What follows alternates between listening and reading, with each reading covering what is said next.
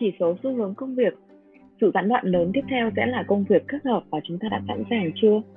Chúng ta đang đứng trước bờ vực của một sự gián đoạn lớn như năm ngoái, đột ngột chuyển sang làm việc từ xa và chuyển sang công việc kết hợp một mô hình kết hợp trong đó một số nhân viên trở lại nơi làm việc và những người khác lại tiếp tục làm việc tại nhà. Chúng tôi đang trải nghiệm điều này tại Microsoft và hôm nay chúng tôi chia sẻ cách chúng tôi phát triển chiến lược làm việc kết hợp của riêng mình cho hơn 160.000 nhân viên trên khắp thế giới.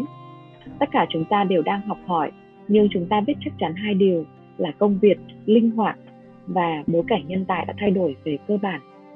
Công việc làm việc từ xa đã tạo ra cơ hội mới cho một số người mang lại nhiều thời gian cho gia đình hơn và cung cấp các lựa chọn về việc họ có đi làm trở lại tại văn phòng hay làm việc tại nhà nhưng cũng có những thách thức ở phía trước và các đội ngũ đã trở nên xa suốt hơn trong năm nay bởi vì sự cạn kiệt kỹ thuật số là một mối đe dọa thực sự và nó không bền vững.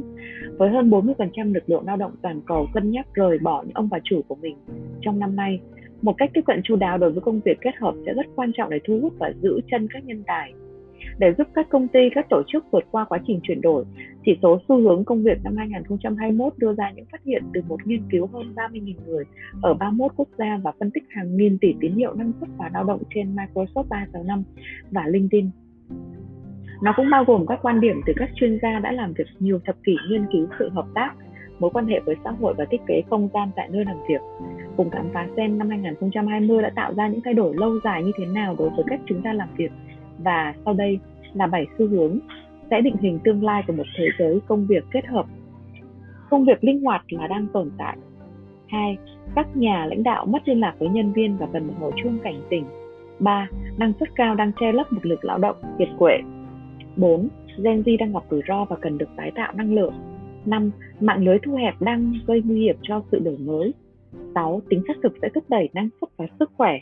7 nhân tài ở khắp mọi nơi trong thế giới công việc lai tạp và con đường phía trước, chúng ta sẽ có những xu hướng cần phải làm gì thứ nhất, tạo một kế hoạch để trao quyền cho mọi người về tính linh hoạt, thực sự, cao độ hai, đầu tư vào không gian và công nghệ để làm cầu nối giữa thế giới vật lý và kỹ thuật số. Ba, chống cạn kiệt kỹ thuật số ngay từ đầu. Bốn, ưu tiên xây dựng lại vốn xã hội và văn hóa.